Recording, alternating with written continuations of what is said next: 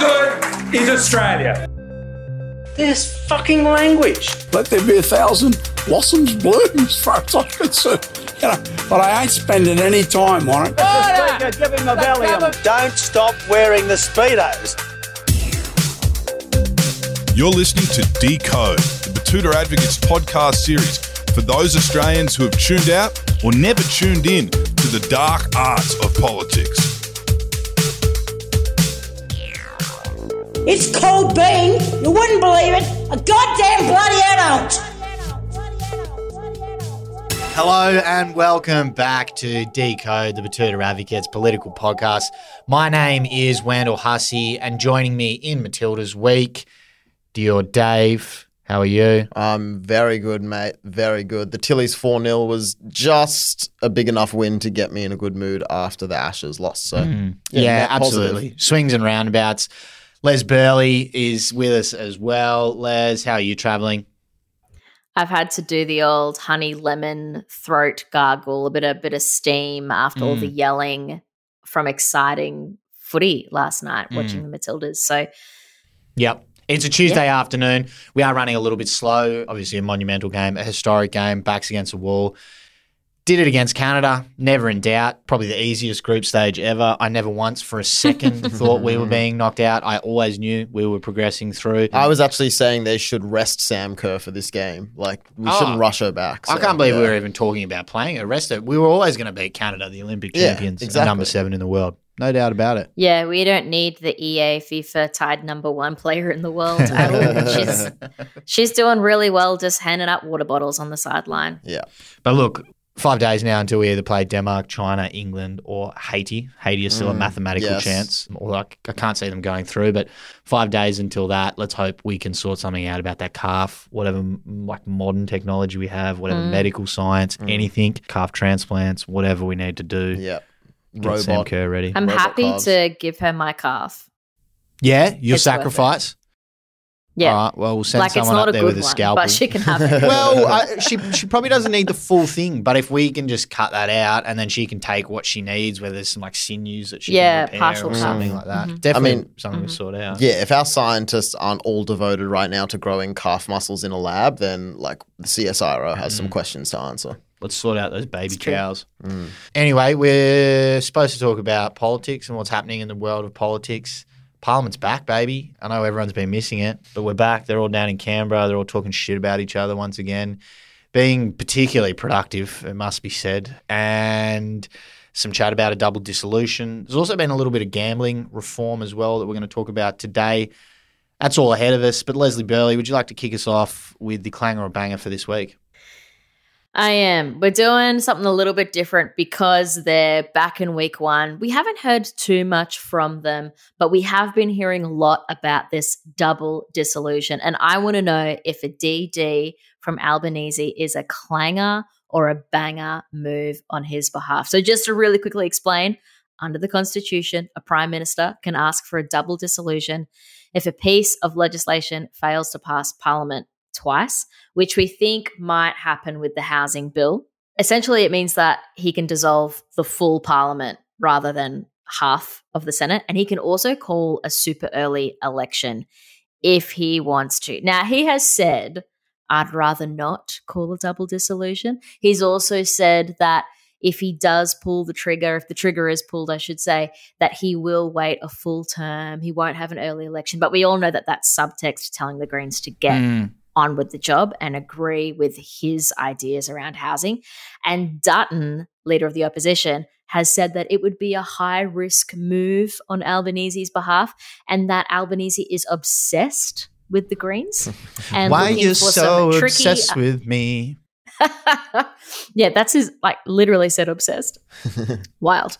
Obsessed with the Greens and looking for some tricky, underhanded way to go to an early election. So I want to know your thoughts, lads. Would a double dissolution for Albanese and the current Labor government be a clanger or a banger move? I'm going team clanger. I don't think it would be like a massive catastrophic disaster for them. I don't think it's a banger at all. I don't see them losing power. I could see maybe a minority government. I don't see Peter Dutton and the Liberals overtaking them. But I think to do this as essentially, even though he hasn't said it, to do it as a threat to the Greens almost is, I think, ridiculous. I think like threatening the Greens with an election is like threatening me by telling me I have to sit on the couch with some chocolates and gummy bears and watch State of Origin highlights. like the Greens love elections. I don't think they've stopped door knocking since the last election. They had good results. Yeah, I think they're licking their lips if this is the case. I don't know about you, Dave. Flat out banger for me, bro. I fucking love voting. I love lining up for like an hour and then scribbling some You love shit that on a sausage. bit of paper. I- democracy sausage.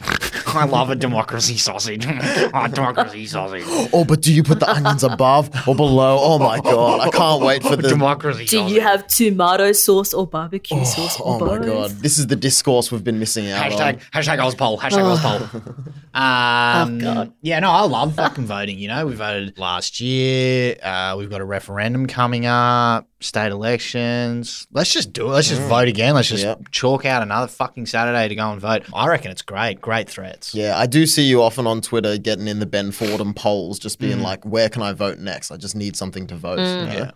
Yeah, it's it's funny that they're not ruling it out. Like they are threatening the Greens with this. Just Yeah, it's a real legit work. threat. yeah, uh, my hot take is that I'm not going to tell you whether I think it's a clanger or a banger, but my hot take is that if you ask the Labor Party, they think it's a banger because Mm. they're high on their own bullshit and they're Mm. like, we're going to absolutely slay another election. If you ask the Greens, they're like, a banger. We'll tell people it's a clanger because we're spending money in an election, but secretly it's a banger because we're going to try and gain some seats. And if you ask the Liberal Party, similarly, they'll publicly be like, this is a waste of taxpayer dollar. But internally, they'll be like, fuck yes, Yeah, mm, absolute yeah, yeah, banger. let's try and Because they'll try and get some seats. Yeah. So I think it's one of those things where we're all pretending we don't want it to happen, but they all want it to happen. Mm. It's And the so it's symptomatic it of where the fucking political class is at, isn't it? Like Yeah. they're just looking at this whole thing and you're looking at the think pieces on various mastheads about what the double dissolution would mean and strategically what could happen and where they could claw back seats. It's like this isn't a fucking game. Just do your jobs. There's stuff for you to be doing. You like we're in the middle of a housing crisis. We need action on climate change. The economy's fucked. There's all sorts of stuff going on. Stop arguing about what seats you're going to win and what strategically benefits the party if you have a double dissolution. Just just work some shit out, would you please? Just work something out. Just something. Anyway, sorry. mate. and there's a state election in Queensland next year too. Mm, so mm. yeah, and we've just had by elections, and there's going to be more by elections because of what's happened with robo debt, probably potentially. So, Yep. uh yeah. Look, I think we're just at the, we're doomed to be at the polls every year forever now. So there you go, clanger or banger. I do think there's probably one sort of part of this that will benefit maybe both Labor and Liberal parties. Um, I do think, considering our last election happened just after COVID, there was still a lot of that sentiment around, and you know it was a bit of a weird time with uh, Scott Morrison's Liberal Party.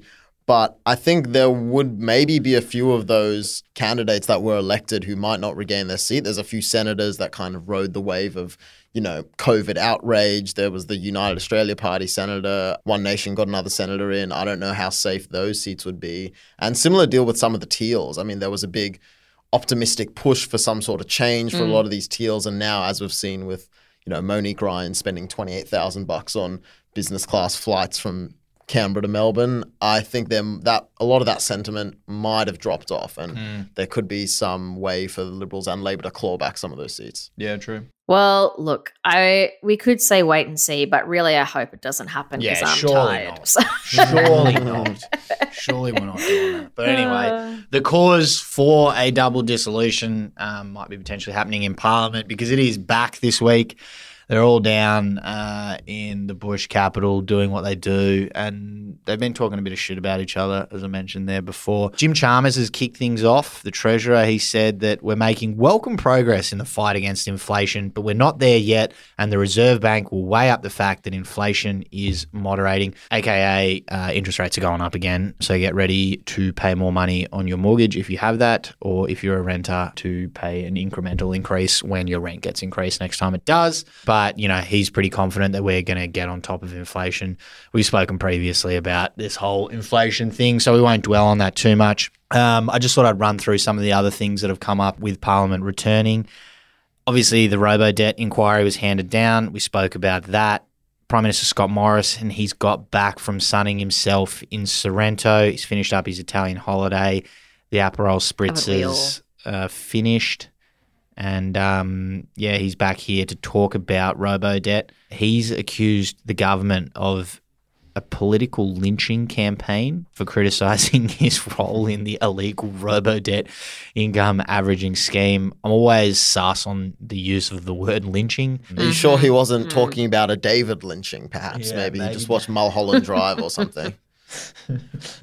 he, he came out and he said this campaign of political lynching has once again included the weaponization of a quasi legal process to launder the government's political vindictiveness. they need to move on. Ah, He's really got the Wow, thesaurus out for that one. yeah. Yeah, I was going to say that's the most like more than four letter words he's ever used in one sentence. It's very Trumpian of him. Mm. And yeah, I don't want to spend too much time on it, but let's just not use the word lynching lightly in Australia. Yeah. Uh, Yeah, That's all I'm hundred gonna percent. say. That language that's being used there, that's eastern suburbs Scotty coming through. That's like he's Oh, yeah. maybe he's given up on the whole Scotty from the Shire, love the Cronulla Sharks kind of thing. Who got pumped on the weekend, which was pretty funny for Mm-hmm. him. But yeah, he's he's letting his eastern suburbs roots shine through with that kind of language Mm. there. This is Chardonnay Scotty, Yeah. not Sharky Scotty. Yeah, Yeah. Chardonnay Scotty.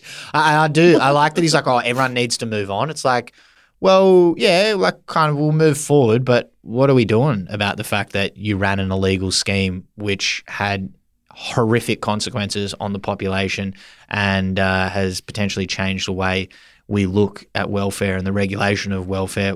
We'll move on, but what are we doing to fix what happened and to make sure it doesn't happen again? He didn't offer up any particular insight into what he wants to do uh, in regards Yeah, to that. well, we're all moving on from Scotty, aren't we? Because uh, Well, Cronulla Sharks, he's they're talking. becoming. Cronulla Sharks are talking about revoking his number one ticket holder status. Yeah, yeah. I I often wondered with that, like when they give politicians number one ticket holder status, and it's it's often clubs who don't have a lot of supporters, right? Like think of who else supports the Cronulla Sharks. Brendan Cowell, Yeah. I believe. Hey, Um, Star of Avatar. Star of Avatar, yeah. Fun fact: I'm actually the number one ticket holder of the Batuta Bowls Club League team. So Mm. Yeah. Wow. yeah, that There's a was picture quite of an you honor to Up receive. on the wall. Yeah. Yeah, I'm a number one yeah, ticket next holder. to the king. I'm a number one ticket holder of the Queensland Football Club. I'm not sure if you're aware of them. What type of football is that? Ah, it's AFL. Oh, very nice. Yeah. Look them up, the Queensland Football Club. Yeah. But yeah, I, I wonder if they will revoke it because, like, when you give politicians that, right? Like, politicians aren't going to be unless, like, you're a prime minister who's prime minister, you know, who's remembered fondly and was in for a long period of time, or same with the premier. Like, it's kind of weird to have a politician from 15 years ago be the number one ticket holder at a club. I find it strange. It's also high risk, high reward. Like Mm. you don't want to tie yourself to a sinking ship. Yeah. Yeah, that's true. But I mean, once you do kind of, if you bet on the right horse and you got someone in power, it's like, all right, now look at us. We got the prime minister as our supporter. We can Yeah. have a quiet word to them, whether they listen or not. But yeah, I do remember the the Melbourne Storm had Julia Gillard as their number one ticket holder for the you know the few years that she was in power, and then immediately after she lost the spot of prime minister, they handed it straight back to Molly Meldrum. So I think that's a mm. safer bet. Pants down, Molly. Tough week. Tough week for Julia mm. Gillard. We won't talk about that. Not yeah, allowed to. no. So we'll move on to what else is happening in Canberra. The housing bill is going to be back on the agenda. As you mentioned, that could be the trigger for the double dissolution. Still not a lot of compromise from the government on this one. The Greens have revised their initial call for $5 billion worth of direct investment in public and affordable housing. They've said, fine, we'll do $2.5 billion. Government's still like, nah, dog, just vote it through as it is, or um, we're just going to accuse you of stalling things. So nothing seems to be happening there. Uh, Interested to hear your guys' thoughts on the call from the CFMEU Secretary Zach Smith last week, who came out and he he called for a super profits tax of forty percent um, on large corporations, and he said that those excess profits would comfortably cover the cost of building more than seven hundred and fifty thousand new social and affordable homes. As he said, the wealth exists. It exists in profit columns of a very small elite group of corporations. Thoughts on that?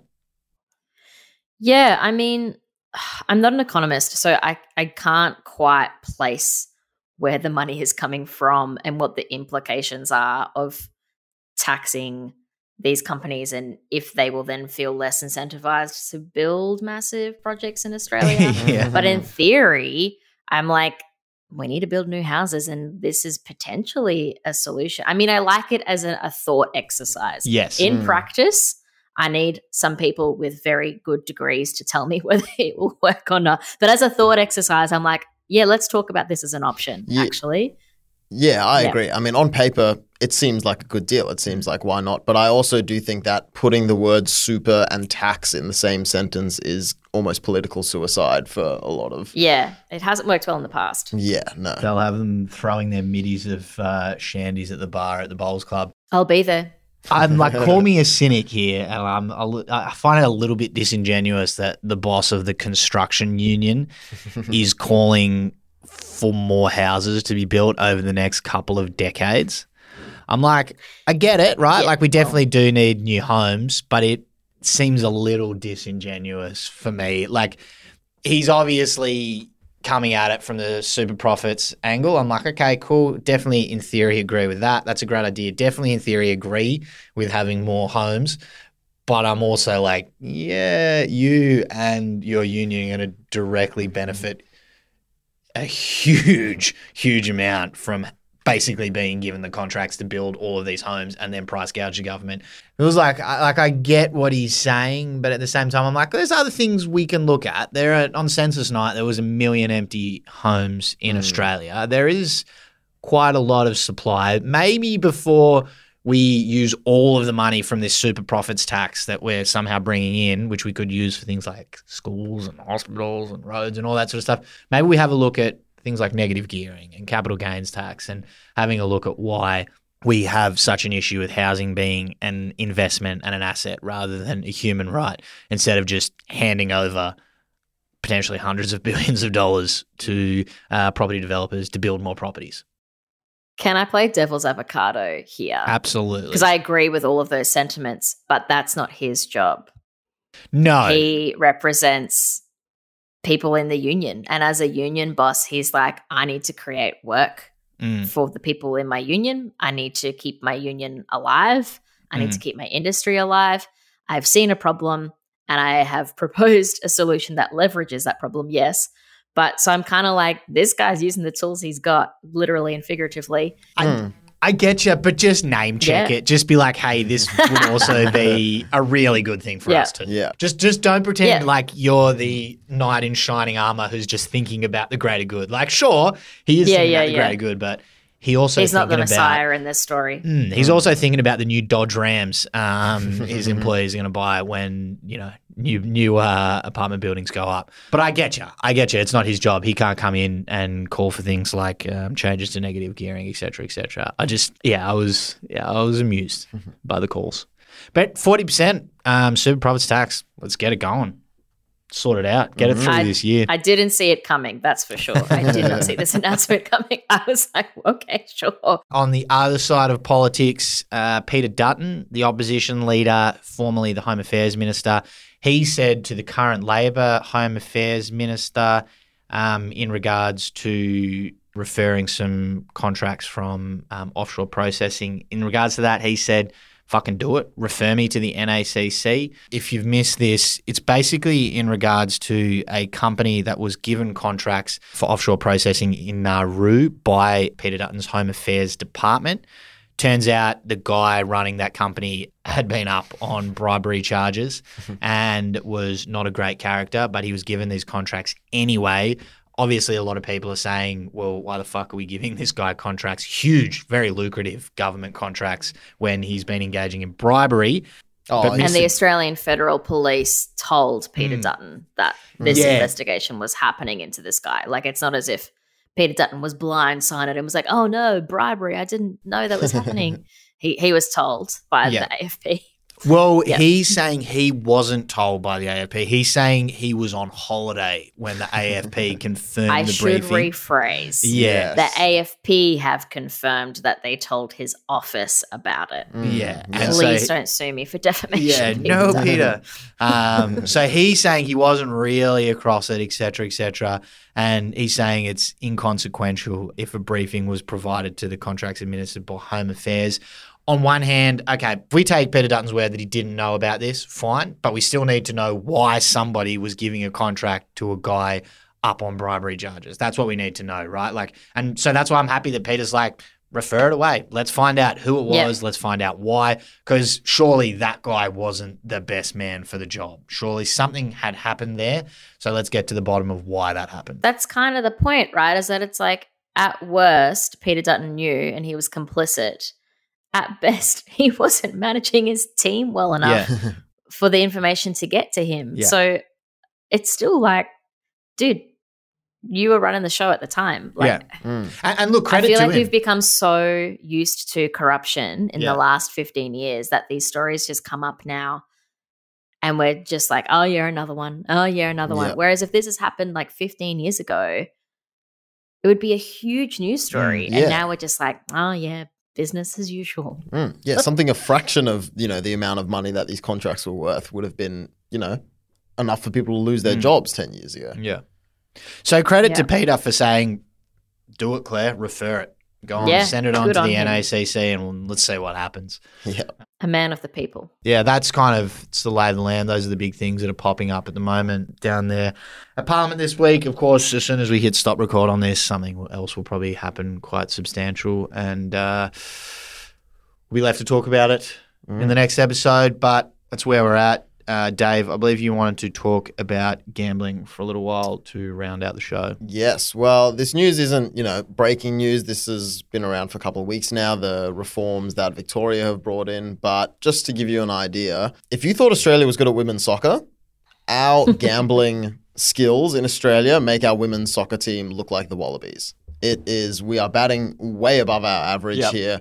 We are the highest gamblers per capita. That's highest gambling loss per capita in the world.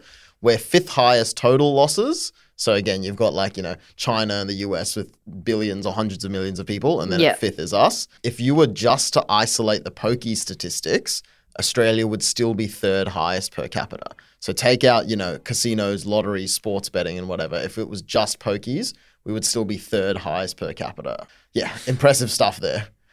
We Uh, do Maybe really they punch should have a super weight. tax housing fund. Yeah, I think so.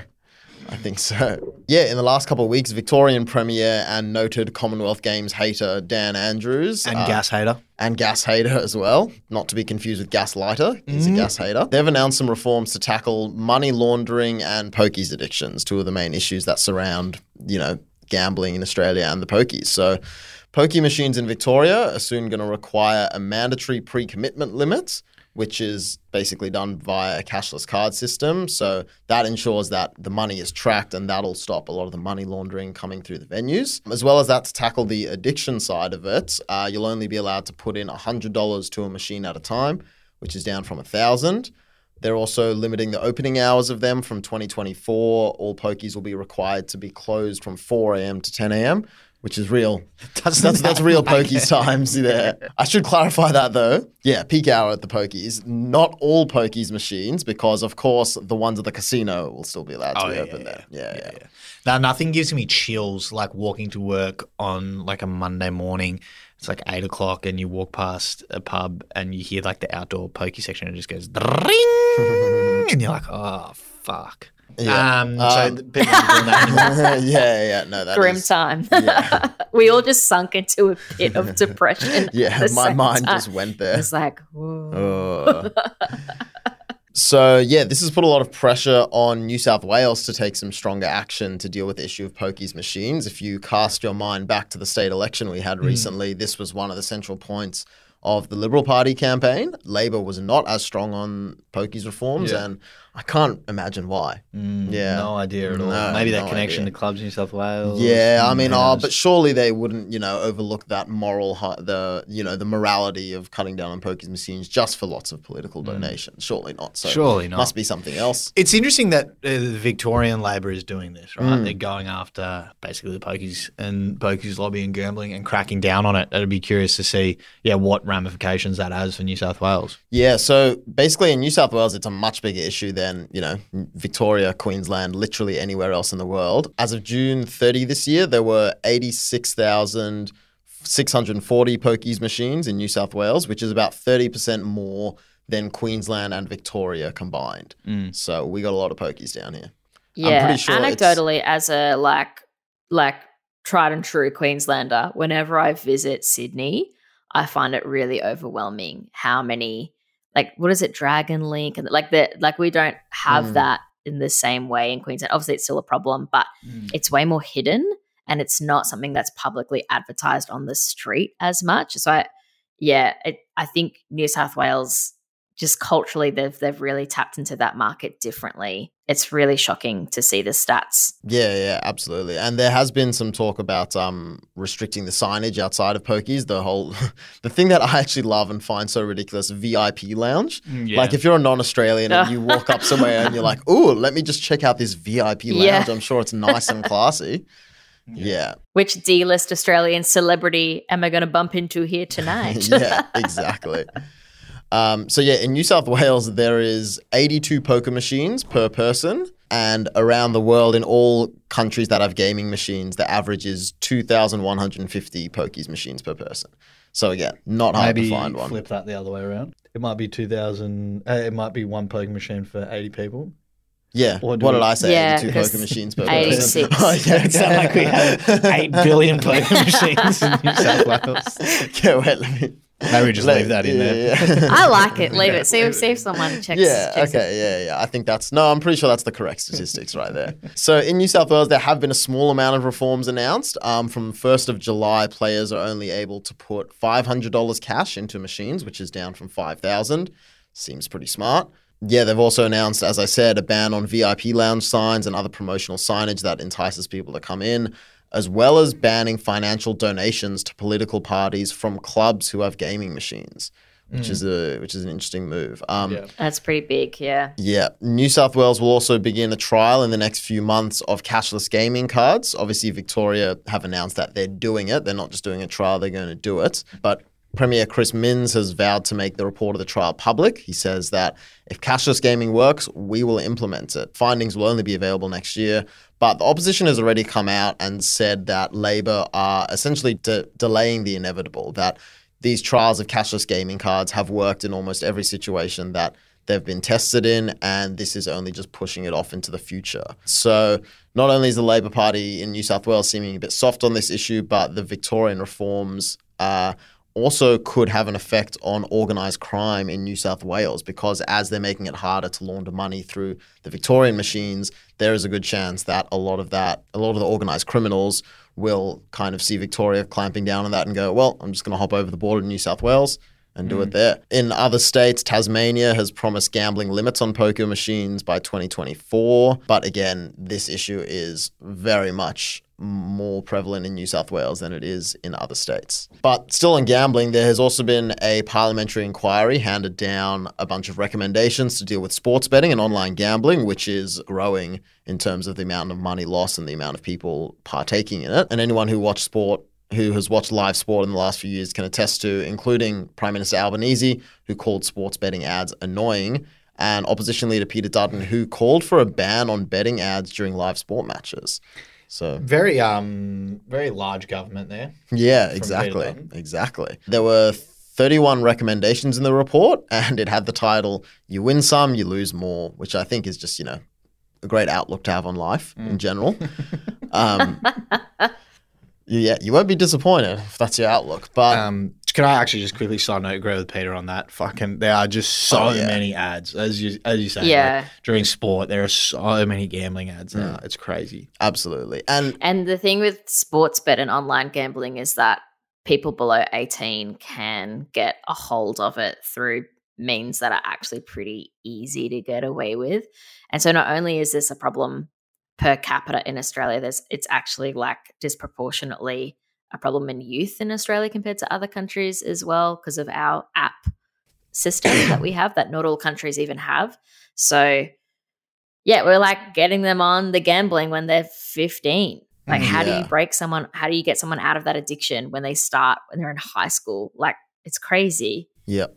Absolutely. And it's not even just live sport, like all the media that surrounds sport is all, you know, gambling focused. There's, hmm. you know, podcasts and there's the pregame and postgame shows all have odds updates. It's yeah, it is really, Yeah. you can't escape it if you're a sports fan of any age. So the biggest of these recommendations are calls for ads for online gambling to be banned across all media and at all times within three years.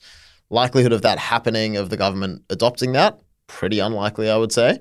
But it does happen in stages, so it's not just, you know, we're killing it off. The first stage is prohibiting inducements in social media and online platforms and ads during school drop off and pickup time. So that's trying to target, you know, younger people and not get them hooked on so early. The second phase is banning all online gambling, advertising and commentary on odds during and an hour either side of a sports broadcast, as well as on uniforms and in stadiums, which is a big thing obviously for visibility and just again, the complete saturation of any sports fans with it. Third part is banning broadcast ads between 6 a.m. and 10 p.m. Again, you're only hitting a certain target market, probably not a lot of younger people uh, awake in those hours.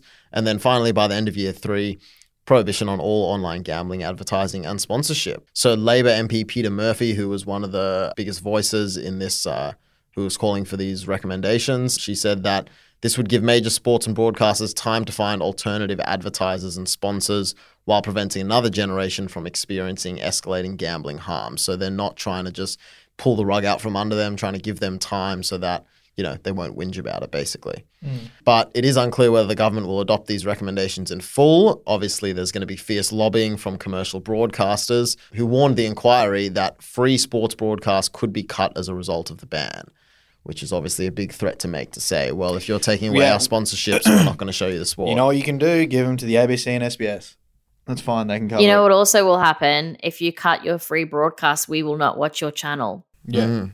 Yeah. So, like, if you if Channel Seven, Channel Nine decide, yep, we're not showing footy, cricket, whatever anymore, well, then no one's going to watch their channels, and so they lose out anyway. It's Yeah, just cool. We'll like just go to KO threat or is so like that. stupid. Mm. Yeah. Yeah, so just finally, Michelle Rowland, the communications minister, said the government will consider the report and its recommendations in full and in consultation with key stakeholders. So, you know, very vague language there. There, I have a funny idea who those key stakeholders might be. yeah, exactly. Yeah, I wonder. You know, there's a lot of other suggestions that people have been throwing around about how to improve, you know, our gambling losses. Well, not improve the losses, but make some of that back. But there's a lot of things that Pokies machine targets. Like people have said, you know, get rid of the colors, get rid of the sound, stuff like that.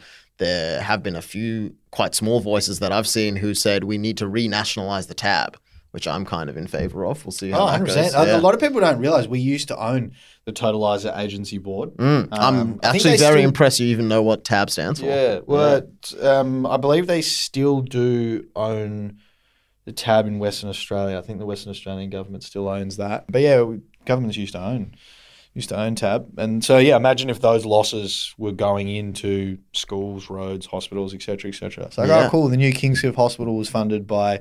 Um, you know, people's losses on footy multis. Okay. Exactly. It's not. It's not the worst outcome, really, is it? Yeah. Put more Pokies machines in clubs then. Yeah, rather than just going to a, a multinational gambling company who has um, their various different companies in tax havens and is just funneling that money straight out of the country. Exactly. And especially Yeah. now that there's so many overseas bookmakers as well that are entering the Yep. industry here, it's, yeah, there's not a lot of that money that's being seen again by Australians. And I we've touched on it, but I just want to stress to everyone listening that like this is a problem that is unique to Australia at Mhm. this scale. Like this is an issue that is nowhere near as large in any other country in the world. Yeah, yeah, yeah. We are the pokey capital of the world. Yeah.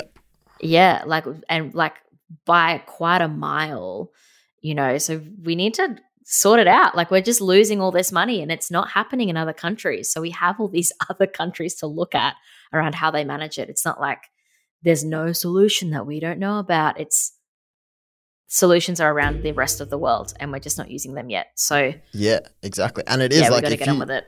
yeah, if you look up the you know the graphs that show the stats that I was saying before about Australia being the highest per capita, like it is not even close. Like it's astounding that for such a small country, we are again so good at gambling and so good at losing money gambling. Ah, we always punch above our weight. yep. We're just Australian doing our best. That's Yep. Just having a go. Just people having a go. Yep. That's what we do. That's what we do. And that's probably where we'll leave this week's episode, unless you've got any more there, Dave. No, no, just you know, Keep on winning, keep yep, on losing. Yep, put it all on hearts. You win some, you lose, Lose more. more. Yes, Wise words to wise words. with. Unless you're the Matildas. Yeah, we do win more. We do win more than we lose. That's a really good point. Anyway, thanks very much for listening. Thanks for tuning in. We'll talk to you again soon. Bye bye. Bye.